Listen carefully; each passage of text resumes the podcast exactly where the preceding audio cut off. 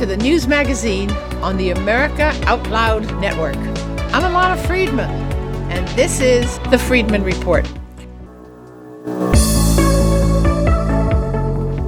Welcome to the news magazine on the America Out Loud Network. I'm Alana Friedman, and this is the Friedman Report. Well, we all know what's the big story this week Christmas! And also Hanukkah! And I'm going to talk about both because, as it happens, both holidays are being celebrated at the same time this year, more or less. And the stories behind the holidays both come from the same place in the world, the place we know as Israel. So let's begin with Hanukkah because the event behind the holiday happened first in history. It happened, in fact, two centuries before the birth of Jesus when Judea, which was known then as the land of Israel, was conquered by the Seleucid king Antiochus III of Syria. He was relatively kind, and the Jews in Judea did not suffer under his rule, because unlike other tyrants who had conquered the region over the millennia, Antiochus allowed the Jews to live there, to practice their religion, without interference and in peace. However, his son, Antiochus IV, who succeeded him, was not so kind. He outlawed the practice of Judaism and ordered the Jews to worship Greek gods. Then, in 168 BC, his soldiers attacked Jerusalem and massacred thousands of Jews. And then he entered the holy Second Temple and desecrated it by building an altar to Zeus and sacrificing pigs within its sacred walls. Now, there was a small town of Modi'in, which was, and still is, by the way, about 18 miles west of Jerusalem. And there was a man there by the name of Matityahu HaKohen ben Yochanan. He was a priest in the Holy Temple, and his story is recounted in detail in the first book of Maccabees. Matityahu was a priest, as I say, who had served in the Holy Temple in Jerusalem before the Seleucids came. And he was infuriated by the total destruction and desecration of this holy site.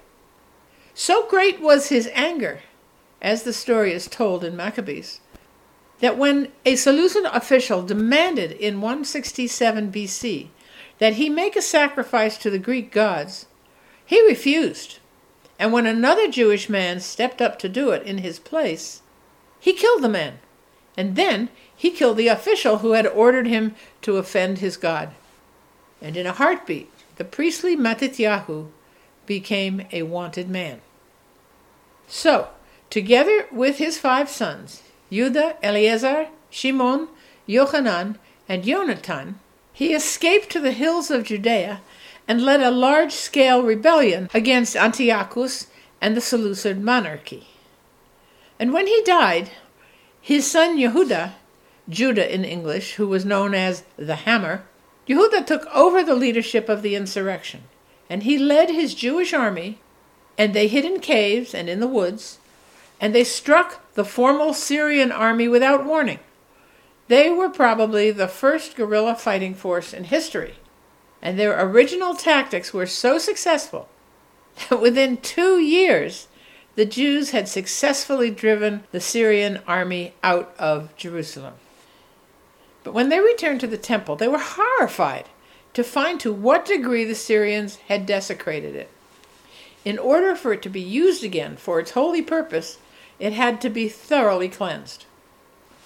Judah called on his followers to come and cleanse the second temple and rebuilt its altar. When this was finally done, and before the temple could be used for solemn prayer, the light that was kept burning all the time in the sanctuary and was never allowed to go out, that light needed to be rekindled. But that required a very pure oil, because it was holy. And all they could find that hadn't been spilled or tainted was one small vial enough to burn for only one day. And the pure oil that they needed to replenish the oil that had been destroyed was four days' travel away from Jerusalem and then four days back.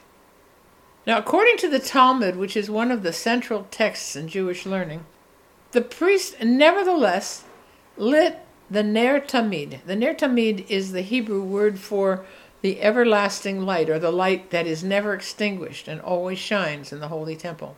And they waited for a fresh supply of oil to be found and delivered to Jerusalem. But the miracle of Hanukkah, as reported in the book of Maccabees and celebrated throughout Jewish history, was that the little bit of oil that they had found and lit, expecting it to last only one day, it continued to burn for eight days until it could be refreshed with the new oil. So Hanukkah celebrates the rededication of the Holy Temple and the miracle of the light that burned for eight days. Jews around the world light candles or cups of oil in a nine branched candelabra called a menorah. Eight of the lights represent each of the eight days of the miracle, and the ninth branch holds what in Hebrew is called the shamash, that represents the priest who was the only one who was allowed to light the everlasting light in the temple. So every night during Hanukkah, Jews light the candle or the oil lamp, called the shamash, and then use it to light the other candles. One candle on the first night, then two on the second night, and so forth, until the final night, the eighth night, when all the candles in the menorah are lit. So the Jewish holiday of Hanukkah celebrates the joy of the rededication of the Second Temple in Jerusalem and the miracle of the light that burned for eight days. This is a story that goes back more than 2,200 years. So here's a question for you America is largely a Christian country.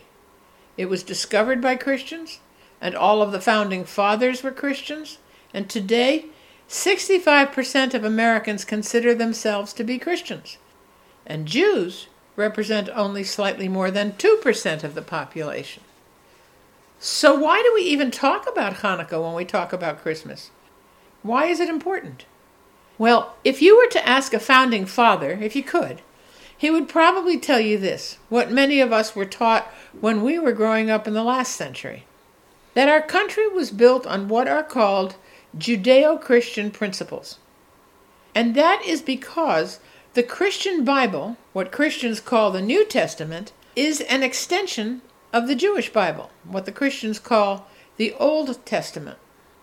There are many Christians today, in fact, who will tell you that Christianity is like a tree whose growth comes from its Jewish roots.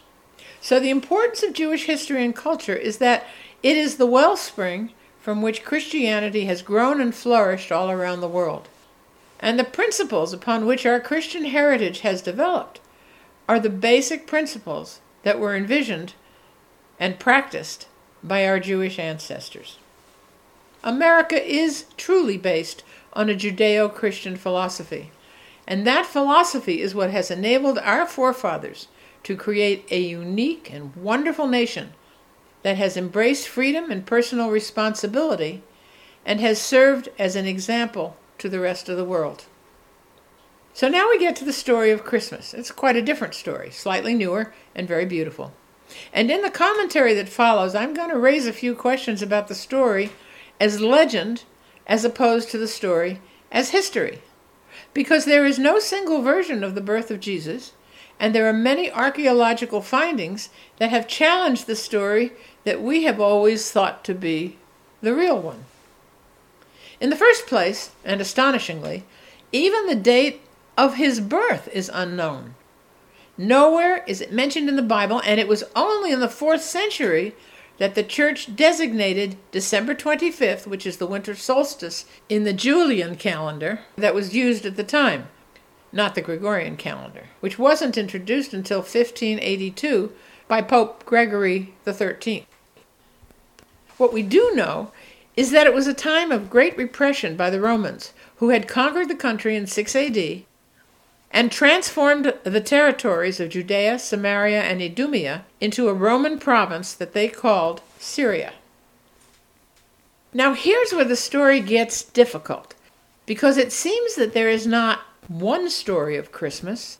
There are many pieces of stories, and they do not all agree. It is a strange part of Christmas that the story of the birth of Jesus has so many contradictions and is so full of puzzles. One of the most surprising of these is that nowhere in the New Testament is the date of Jesus' birth mentioned. Nowhere. And as surprising as that is, even the season in which Jesus was born is likely incorrect because the decision on the part of the Romans to hold the census in the heart of winter, when the cold would make traveling difficult, if not impossible, that was probably very unlikely. If any of you listening to the program have had the opportunity to experience it, you will know that the weather in the hills of Jerusalem and Bethlehem in December is cold and damp and windy and extremely unpleasant for travel, particularly if you are a woman riding on the back of a donkey in labor. And shepherds would not likely be out in their fields with their sheep and goats. They'd be huddled together in a shelter to protect them from the cold. Now, here is another big historical contradiction. Luke's version of the birth of Jesus has linked it to the census of Quirinius in 6 AD and to the reign of King Herod, who died before the turn of the millennium. This is a rather large mix up of dates and events, and scholars have puzzled and argued over this for years. And since I'm not a biblical scholar, I don't want to get into it. I'd rather talk about the legends that hold the Christmas story together and keep the magic of the season intact. Regardless of the contradictions, there's a real story here with a real message. So let's get back to the story that everybody knows and almost everybody believes, because that's really what this is all about. Here's what we believe happened, if we choose, that makes Christmas so special. According to tradition, Mary and Joseph were desperate to find a place to stay in their journey from the Galilee to register for the census. They were desperate because Mary was in labor and she needed to find a safe place to give birth. This was especially difficult because so many people had traveled to the center of the country to be counted in the census, and temporary lodging was very difficult to find. So the story goes that they found an inn but according to Luke, there was no room. Luke said about Mary that, quote, she brought forth her firstborn son and wrapped him in swaddling cloths and laid him in a manger because there was no room at the inn, unquote. So Jesus was born and placed in a manger, surrounded by adoring animals and angels. A manger, according to the scholars who translated the Aramaic, the Greek, and the Latin, was a feeding trough from which the animals ate their hay. And with a bed of soft hay, the baby would have been both comfortable and warm. And the story continues that a large star in the sky marked his birthplace and brought people from miles around to witness the arrival of the little child who they believed would be their king. And that the manger was visited by shepherds and farmers and townspeople. It also included the three wise men who brought the baby presents of myrrh and frankincense and gold. So, even though there are many contradictions in the biblical account of the birth of Jesus, there are many reasons for ignoring them. The joy of Christmas shouldn't be diminished because of them. And to be frank, I like the story about the manger. And because I'm a farmer, the picture of animals gathering around the newborn child is beautiful and touching and believable. And Christmas is really all about the magic of the season, the love and the joy, and the magic that somehow defines the season with goodwill and generosity and, yes, love. Now, here's one last story before we take a break and this is a kind of Christmas miracle that's really nice to hear about. You know, in the UK at Northumbria University, art conservators were examining an x ray of some artwork that they had of the execution of John the Baptist. And it was painted on a piece of canvas that was spread over a large wooden panel. And uh, as they were looking at this x ray, they thought they saw another image. It featured angels with halos and a baby.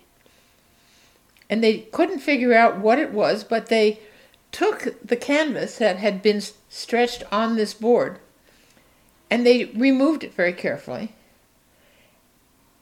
And underneath the canvas was a wooden panel, and on the wooden panel there was a painting. And the painting was a nativity scene in amazing detail, and they discovered it just before Christmas. That's extraordinary. The question of who painted it was not in the article, so we don't have that information yet, but it was a medieval painting for sure. And now, where there was one painting, there are now two. One that had been under observation and being x rayed, and the other was a painting that had been hidden for centuries. And it was a painting for Christmas of the Nativity of Jesus in the manger. That's a nice little Christmas story that hasn't quite yet got an ending. The x ray that they saw revealed several figures, not just the baby. It included the outline of what could be one of the three wise men, but the most prominent thing was the baby in a manger with a halo around his head. Nice. Now the clock is telling me it's time to take a short break. But I'll be right back with some Christmas fables some old favorites, some memories about Christmas past, and some thoughts about Christmas future. Don't go away.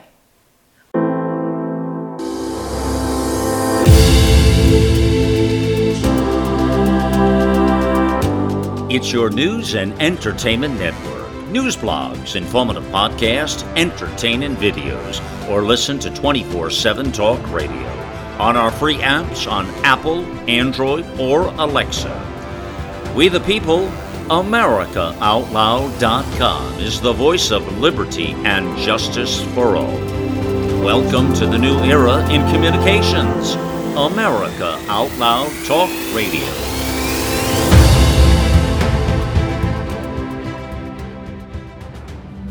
Hello, this is Lieutenant Randy Sutton, the host of Blue Lives Radio, the voice of American law enforcement.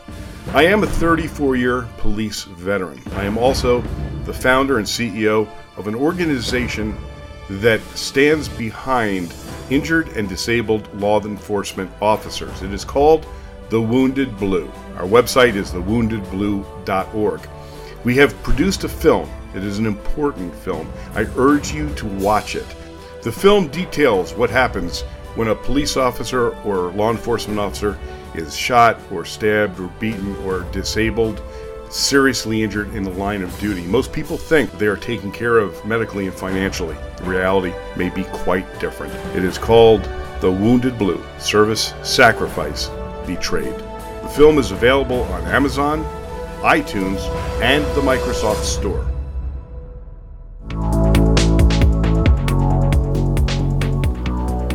So, Christmas is here, and maybe by the time you hear this, Christmas will have come and gone. But what I remember most about Christmases past, before the days of Black Friday and super sales at your favorite box stores, is the feeling that comes with the excitement and the sense of goodwill and good cheer that seem to somehow put a little spring in your step and love in your heart during the Christmas season. And I remember the wonderful stories that I used to read over and over again about other times and other places at Christmas time. The story of Scrooge and Tiny Tim, and about Christmas through the eyes of children by people like Hans Christian Andersen, O. Henry, Charles Dickens, the Brothers Grimm, and even Harriet Beecher Stowe and Leo Tolstoy. They all wrote Christmas stories. But I also remember the legends about how different customs and symbols of the Christmas season came to be, and those were among my favorites. So, for the next few minutes, I'd like to share with you a few of my favorite legends that I remember from my childhood.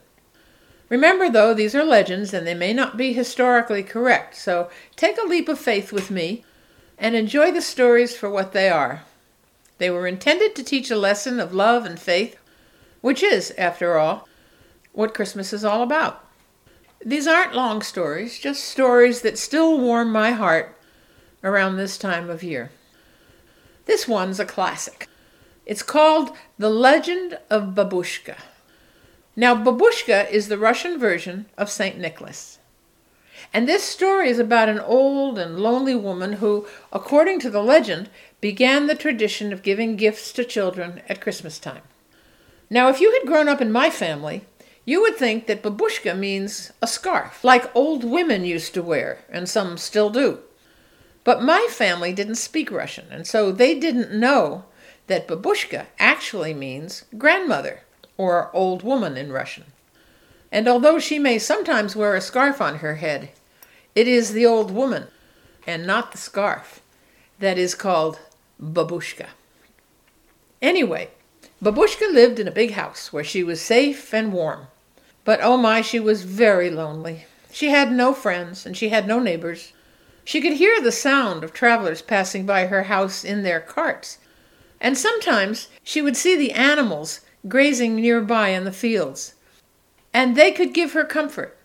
She would bring food to the animals and the birds, and sometimes she would offer a resting place to weary travelers. But when winter came, and winter in Russia is very long and very cold and very lonely, and these little comforts, the passers by, the animals, they would also fade away, even the birds, for whom she would leave breadcrumbs. They would also leave her for warmer places. So Babushka was sad and lonely, hoping and praying for company. Then, one night during a long cold winter, when she was trying to sleep, she heard a noise outside voices and grunts, and she was puzzled. She didn't think there were any people or animals for miles around because the entire earth was covered in a blanket of deep snow. But before she even had time to puzzle this out, she heard a loud pounding on her door, and she rushed to open it, thinking it must be a cold and hungry traveler. But when she opened the door, she saw three large horses with three noblemen dressed in what she thought were the finest and richest clothes she had ever seen. Babushka invited the men inside, but they refused to come in. Instead, they invited her to travel with them. They said they were going to Bethlehem, where they were going to find and welcome the child who would be the king of the Jews and who would lead mankind to salvation. Babushka asked the strangers to come in where it was warm and invited them to spend the night in her house, and that in the morning they could all leave together. But the noblemen declined because, they said, they did not want to be delayed and so they set off again without her. Later that night, she thought of the three men and the strange message that they had brought to her about the child who would be king. She felt sad at refusing to go with them, so then and there she decided to meet the child. She gathered some trinkets to give him, and she set out in the cold, dark night. But, as luck would have it, although she traveled far and wide, she could find neither the boy king nor the travelers. The legend says that Babushka is still out there looking for the boy king, and that whenever she meets a child, she presents him with a little gift and continues on her search. And this, my friends, is where the custom of giving gifts to children on Christmas comes from, continuing the pious work of Babushka.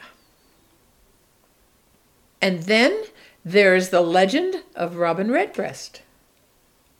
The little robins, sometimes called Christmas robins in England and robin redbreast in America, are often thought of as harbingers of spring. But did you know that there is a legend about how this rather ordinary bird played a very important role in that first Christmas? And did you also know that robins are known for having shared the holy stable of Bethlehem with Jesus and his family, even when other animals chose not to draw too close to Mary and her newborn baby, or so the legend goes. It is believed that this bird used its wings to reignite a fire from vanishing sparks so that the baby Jesus could stay warm. The story goes like this The night Jesus was born was extremely cold, and a cold wind blew into the stable where Mary lay with her baby Jesus in her arms. There was a fire in the stable, and it was the only source of heat for the baby. But the fire was about to go out, and Mary was anxious that her newborn baby would be chilled by the cold.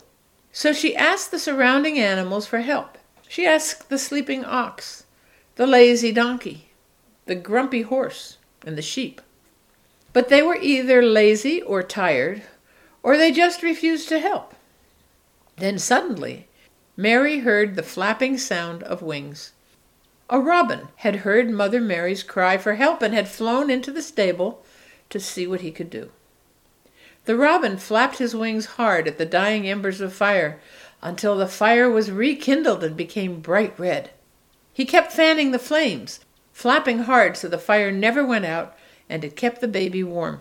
To ensure that the fire stayed alive, the robin used his beak and dropped some dry sticks into the fire. Now, according to the legend, these dry sticks caused the fire to flare up, and the flames came so high that they burnt the little bird's breast feathers. But despite the burn, the little bird continued fanning so that the infant could keep warm for long enough to fall asleep safely in his mother's arms. Mary thanked the robin for coming to her aid, and when she looked at his breast and saw that it was now red with the burns, she blessed him for his bravery and his selflessness. And ever since that night, the robin has shown his red breast of courage as he announces that spring will soon be here. And have you heard the legend of the sage plant? You know, in the days before Jesus was born, King Herod, whom the Romans had appointed king of Judea, was outraged when he heard that the ancient prophecy of the birth of the Messiah and the future king of the Jews in his country was about to be fulfilled. Since he didn't know where to find the baby so that he could kill him, he ordered his soldiers to find and kill every boy child under the age of two, so that he would be safe from his would be enemy. But angels had already warned Joseph in a dream about the forthcoming disaster, and he rushed off with Mary and baby Jesus from Bethlehem to cross the borders of the kingdom of Judea and escape to Egypt. The distance was long, and people were so afraid of the strangers that nobody came out to help them or to offer them shelter or even water. Yet Joseph and Mary did everything they could to get away from Judea and hide from Herod's soldiers. At one point in their journey, Mary just couldn't go on without some water. Their donkey was thirsty as well, and the baby needed to be nursed. So they stopped on the roadside where Mary nursed the baby Jesus, while Joseph went to the nearest village to get some water for them and a drink for the donkey. Suddenly, Mary heard shouts and cries and the approaching noise of horses' hoofs. Her heart trembled with fear. She knew that if Herod's soldiers caught her, they would cut the throat of the baby. There was not a cave or a tree nearby where she could hide, and she was desperate for a refuge. Then Mary saw a rose bush in bloom nearby and asked her for a place to hide. But the rosebush proudly refused to offer her any help at all because then, she said, she would be in danger of being crushed by the soldiers. Ever since then, the rosebush has thorns on it. Then Mary rushed to a nearby clove bush because it had plenty of flowers to hide her and the infant. But the clove bush refused also. She said she was too busy making flowers. And since then, clove has an ill smelling flower. The only bush that was left was the sage plant, and unlike the others, Sage was kind and charitable. And when Mary asked Sage to hide her and the baby, it pushed its flowers forward and created a canopy for the mother and the child. The soldiers passed by them without suspecting a thing. And because of the kindness of the little sage plant, Mary blessed it, and the sage has since been considered sacred with many curative powers. And finally, there is the legend of the Christmas rose. Christmas is the season of giving gifts. That is one way we can show our love towards one another. But no gift that is bought is more valuable than something that comes straight from the heart. The tradition of giving Christmas gifts began with the kind gifts that the three wise men brought for the baby Jesus to welcome him into the world. Since then, gifts have become an essential part of Christmas. But no matter how beautiful or expensive the gift is, the legend of the Christmas rose originated just to teach people that no matter what you give, it must be from the heart, even if the gift in question is just a flower. The Christmas rose is a flower which only blooms during the chill of winter, and it has become an important part of Christmas. This is the story. It was a cold, cold night in December, and people came from far and near to see the newborn baby Jesus, and they brought him all kinds of gifts. The three wise men came in with their gifts of myrrh and frankincense and gold, which they offered to the baby Jesus. A shepherdess, whose name was Madelon, saw the wise men passing through, and then she reached the door of the stable and she saw the child. But she was very poor and had nothing to offer him. She felt helpless and began to cry quietly at the sight of all the wonderful gifts that the three wise men had brought for him. On her way to the manger, she had searched for flowers all across the countryside, but it was so bitterly cold there was not even a single bloom to be found anywhere. An angel was standing outside the door watching over her, and he knew about her unsuccessful search. He took pity on her, and when he saw her head hung down in sorrow, he decided to help her with a little miracle. A little miracle, you know, just a small one. He gently brushed aside the snow at her feet, and where her tears had fallen, there was a beautiful cluster of white winter roses with pink tipped petals and he softly whispered into her ear that these Christmas roses are far more valuable than any myrrh, frankincense, or gold, because they are pure and made of love. Madelon was astonished when she heard these words. She quickly gathered the flowers and offered them to the baby, who rewarded her with a smile.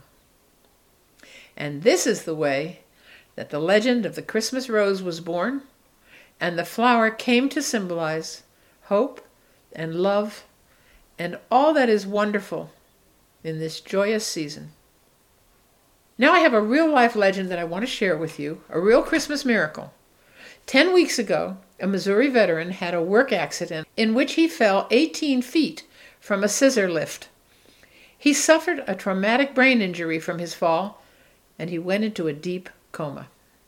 The doctors told his wife that he probably wouldn't make it to the weekend, and she had to tell her young children, ages four, three, and seven months, that their daddy would probably not wake up. But they stayed by his side in the hospital, and they talked to him, and they played with him, and the baby lay next to him in the bed. Then, this week, just before Christmas, their father began to emerge from his coma. He is far from a full recovery. At first, he just fluttered his eyelids, but it was a beginning that they thought they might never see. It was a Christmas miracle, and there couldn't be a better one for this family. Now, there is one Christmas miracle that no one has yet been able to explain the Star of Bethlehem, or the Christmas star. It's a major symbol of Christmas, and it has never been truly understood. The story has come down through the ages and has made its way onto countless Christmas cards, book illustrations, and famous works of art. It is about three wise men gazing across gently rolling Judean hills, looking through the dark night toward the city of Bethlehem, and one extremely bright star appears to hover over a small building, sending a bright shaft of light down to illuminate it. That is the picture we see so frequently at Christmas time. In fact, There is only one reference to the star in the New Testament, and it is in the Gospel of Matthew, where it says, quote, And lo, the star which they saw in the east went before them till it came and stood over where the young child was. Unquote. The truth is, if the star actually behaved in that way, then the Star of Bethlehem could not have been any known natural phenomenon, because there is nothing that we know of that would have behaved in that fashion. As we mentioned earlier, no one knows exactly when Jesus was born. If we did, we might be able to align it to some astronomical event that occurred during that period.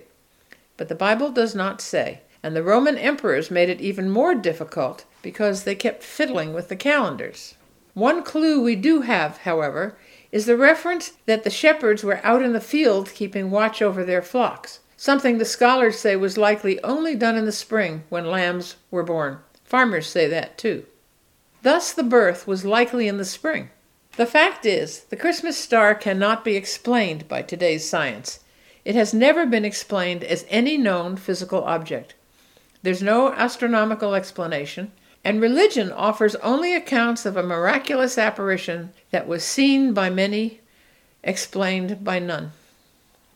So, even though there may be no agreement on the nature of the star, or even its actual sighting 2,000 years ago, the star, the Star of Bethlehem, remains a symbol, a symbol of Christmas that represents, as the Gospel of Luke says, on earth peace, goodwill toward men. Well, it's time for another quick break. I'll be right back with the part of this show that we have every week at this time. You just can't make this stuff up. Think back to the last time you felt healthy and energized. The best times of our lives occur when we're at the peak of our health, sleeping better, full of energy and focus. We know that fades with age, and you might be feeling the effects of aging as low energy and poor sleep. But it doesn't have to be that way. There haven't been any nutrition systems designed to rejuvenate our bodies as we get older until now. Healthy Cell Pro is the only multi nutrient system that impacts the building block of your body, the cell. Created by anti aging expert and Nobel Prize nominee Dr. Vincent Giampapa, award winning Healthy Cell Pro cuts through the complexity of nutrition supplements by simply giving you the purest ingredients, filling dietary gaps to nourish your cells and enhance your quality of life for optimal performance. Visit healthycell.com and use code OUTLOUD for an exclusive discount or call 844 869 9958.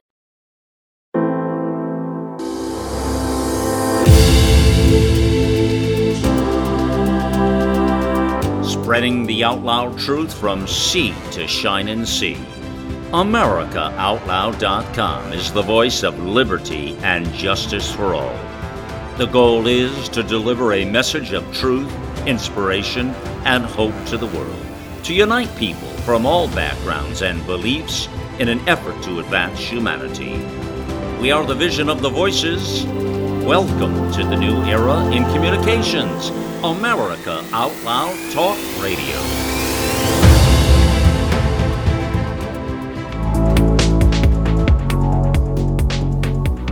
And now, this is the section where I usually do something called You Just Can't Make This Stuff Up. First story The police in Riverside, California, are trying to catch a thief who stole $500 from a street artist who makes his living drawing caricatures of people passing by. Riverside police said the theft occurred during the Festival of Lights in downtown Riverside.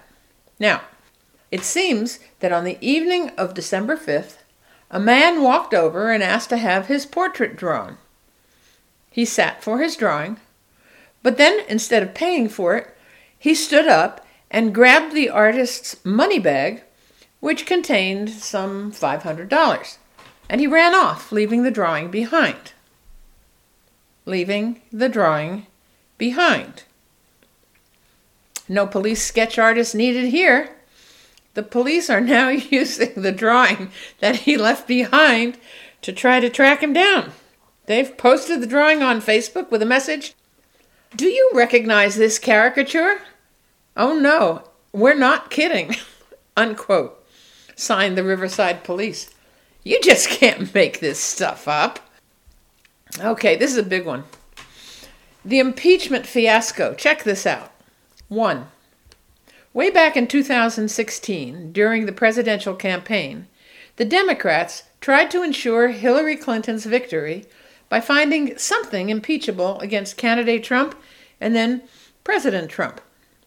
Two, when that failed, they presented the Russia Russia collusion conspiracy and proved it with a so called dossier that they got from a discredited former British spy, and the dossier was pure fiction. But the DNC and the Clinton campaign shelled out $168,000 for that phony document. Three, and even though it was phony, it became primary evidence that was used to justify a warrant for the FBI to spy on American citizens involved with the Trump campaign. Four. And then they commissioned the Mueller investigation to look into the Russia Russia collusion story. Two years and $35 million later, they found nothing. So, when that failed, they latched on to a phone call between President Trump and Ukraine's newly elected President Zelensky. And, based on the word of a secret leaker whom they called a whistleblower, the Democrats decided to impeach him. 6. The impeachment inquiry was initiated by House Speaker Nancy Pelosi on September 24, 2019, and the process began in secret in the House Intelligence Committee under Democrat Adam Schiff. 7. Later, they also began public hearings as well, and when they couldn't find impartial witnesses with first hand knowledge of the specifics, they brought in biased witnesses with no first hand knowledge, with one exception, to testify before the House committee. But the Democrats refused to allow the Republican members of the committees the right to bring their own witnesses or to freely question the Democrats' witnesses. 8. And after they were all through with the Intelligence Committee, they moved the hearings over to the House Judiciary Committee under Democrat Jerrold Nadler. And the same process played itself out all over again. 9. So they rushed through these strangely biased impeachment hearings in only three months. And uh, by the way, you may remember that the investigation of Bill Clinton took nearly four years and was carried out not by a congressional committee, but by a special prosecutor. 10. So after rushing through the hearings, they voted to impeach the president on two counts abuse of power and obstruction of Congress, neither of which are impeachable high crimes. The articles gave no specific as to what the impeachable crimes were supposed to be, and in fact, there were none, and the charges were not backed up by either specifics or proof of any kind. Nevertheless, the decision was reaffirmed by the entire U.S. Congress on December 18th with all Republicans voting against and all but three Democrats voting for. 11. Now that Pelosi has rushed this process through in all haste, she refuses to send the articles of impeachment over to the Senate where the trial can begin. My God, you, you can't make this stuff up. Honestly, this is too much. This hurry up and wait tactic has a much deeper political implication than it appears because the Democrats have been trying to impeach Trump since 2016 before he was even elected. So why are they holding it up now? And by the way, when Pelosi was asked why are they rushing it through, she said, We're not rushing it through. This process began two and a half years ago. Really? But wait a minute, he's being impeached on a phone call that he made on July 25th. What were you doing the rest of that time? And why do you think that that's okay? 12. And oh, by the way, as if they haven't enough unconstitutional shenanigans, House Democrats are now raising the possibility, as of just this week, authorizing more articles of impeachment against the president, as if the two that didn't mean anything had it weren't enough. According to lawyers for the Judiciary Committee, Congress is open to the possibility of impeaching President Donald Trump a second time. They say it could be necessary if they uncover new evidence that the president attempted to obstruct their investigations into his conduct. In other words, this is a story without end according to the Democrats. Don't they have real work to do? Aren't there bills they are supposed to be talking about and passing? What's going on with these people? 13. So let's get one thing clear obstruction of Congress is not an impeachable offense, and neither are unspecified claims of abuse of power. We all know why they have been working so hard to impeach the president. There is only one crime of which the president is guilty. He's guilty of winning the election in November 2016. You just can't make this stuff up. Well, on another note, here's a sad story that comes from Wake Forest, North Carolina, where they have an annual Christmas parade every year with floats and a whole lot of community involvement. But this year, there will be no parade. And the reason for that is a reflection of what is going on in our country, and it's not good. For the last 20 years, United Daughters of the Confederacy and the Sons of Confederate Veterans have marched in this parade. Their floats featured members of their groups dressed in period costumes like Confederate gray uniforms and hoop dresses, and they displayed Confederate flags.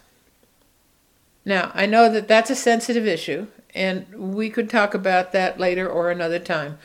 But in the meantime, the parade.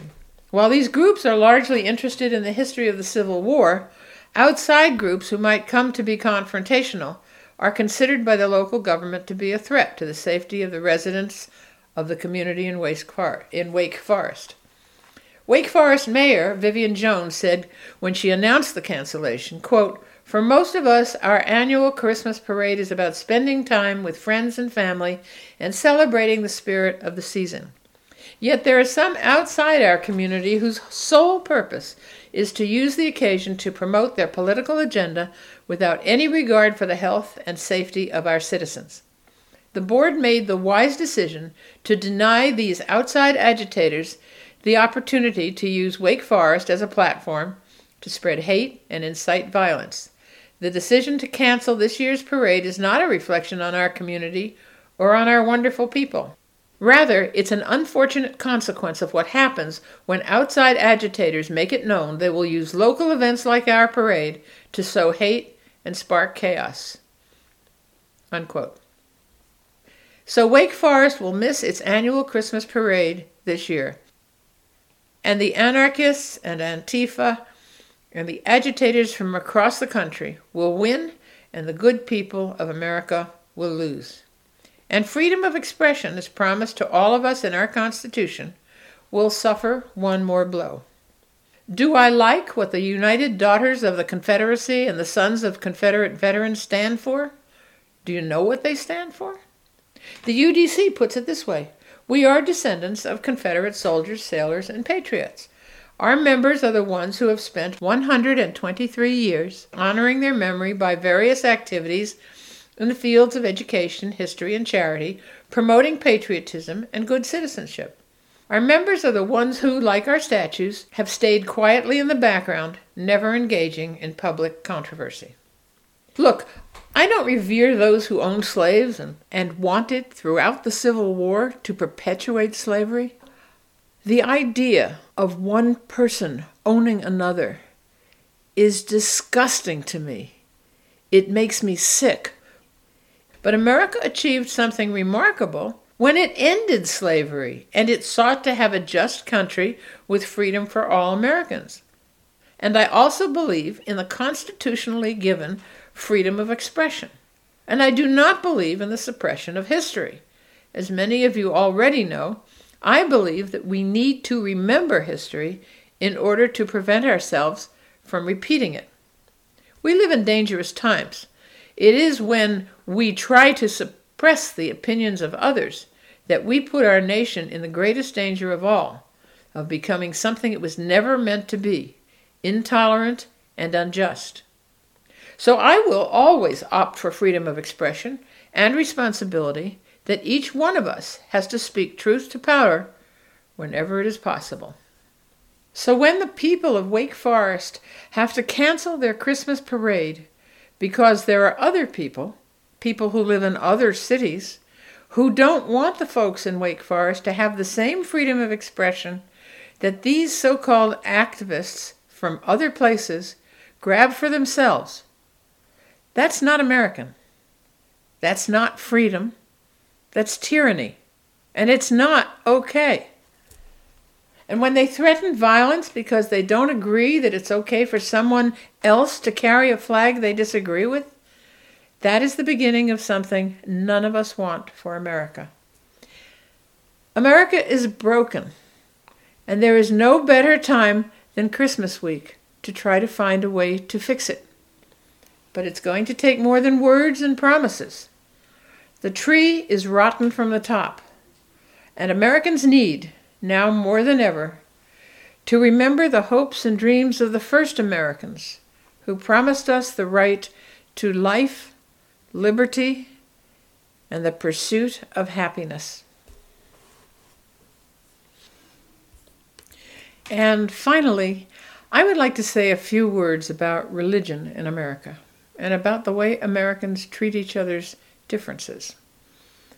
The fabric of our nation, our local governments, our schools, the lessons we teach our kids when we support the tyranny of the minority, that worries me. I grew up in a different world, and I liked it there. It taught me values, it taught me respect for others, and it taught me fairness. So here's my beef.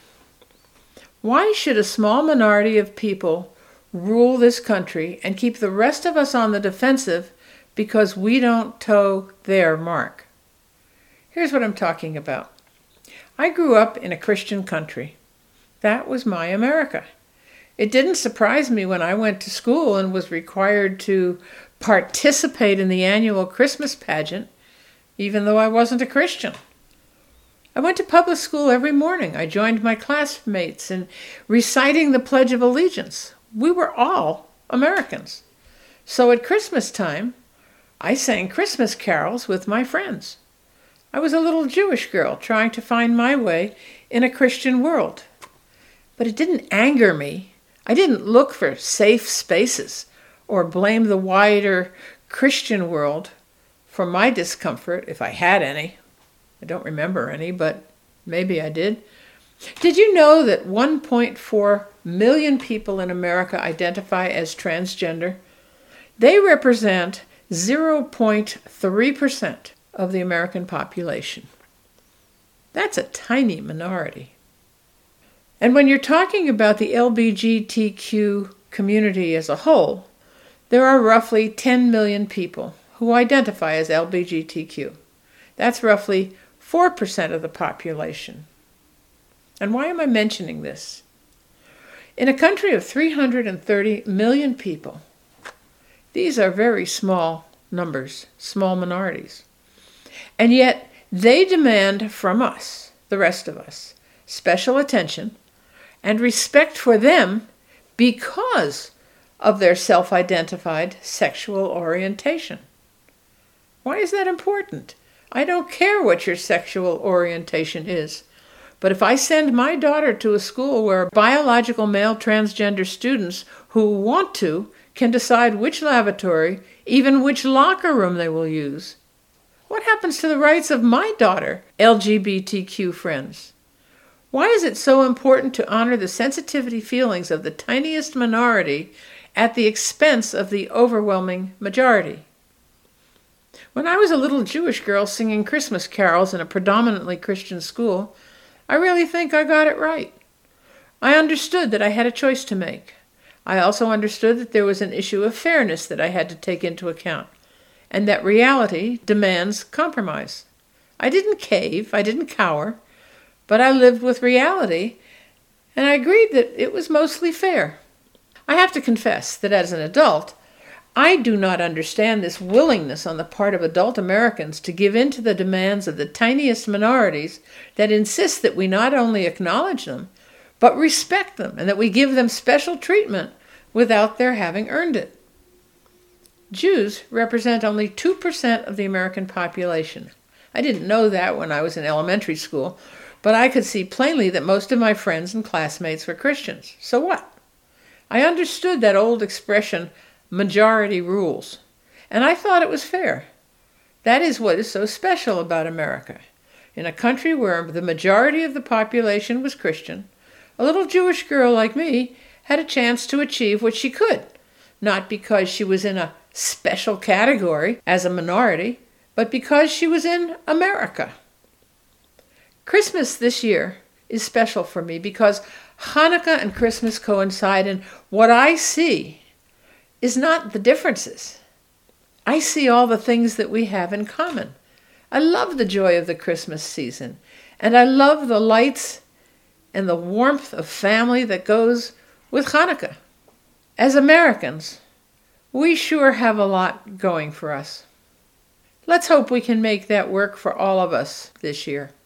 Wishing you all a Merry Christmas, a Happy Hanukkah, Happy Kwanzaa, Happy whatever it is you celebrate. Have a good holiday season and a wonderful year ahead. Well, my friends, we have reached the end of another show. Thank you for spending this hour with me. And remember, if you have a comment or question, if you agree or disagree with me, let me hear from you at Ilana, I L A N A, at AmericaOutloud.com.